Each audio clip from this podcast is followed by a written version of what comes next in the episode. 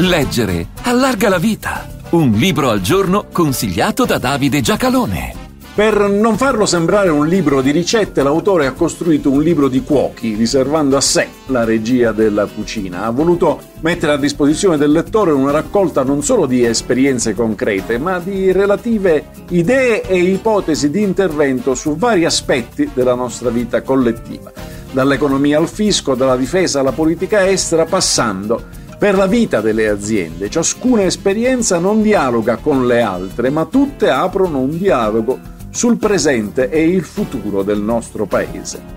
Luigi Tivelli, I segreti del potere, pubblicato da Rai Libri nel 2023, non è privo di significato che selezionando gli interlocutori abbia scelto di far parlare chi il più delle volte tace, ovvero i protagonisti dello Stato apparato, quello che si è preso a chiamare Deep State con una espressione che può far sorgere il sospetto di qualche cosa di oscuro e del resto evocato dal titolo stesso che è stato dato al libro, mentre in realtà di segreti ce ne sono pochi, semmai c'è la verificabile e auspicabilmente studiabile realtà della continuità istituzionale, della struttura portante che la politica vincente del momento prova a indirizzare, ma che non è possibile, ed è bene che sia così, demolire.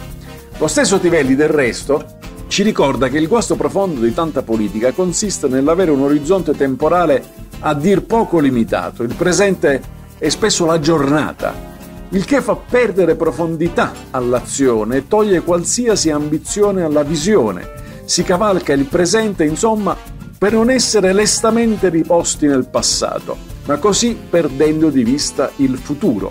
Le voci raccolte, invece, sono di persone che da lungo tempo calcano la scena, sebbene non sempre esposte sul proscenio, persone che, diciamo così, ne hanno già viste e visti di tutti i colori, ma che sono state capaci di assicurare quella continuità senza la quale semplicemente non esisterebbe lo Stato.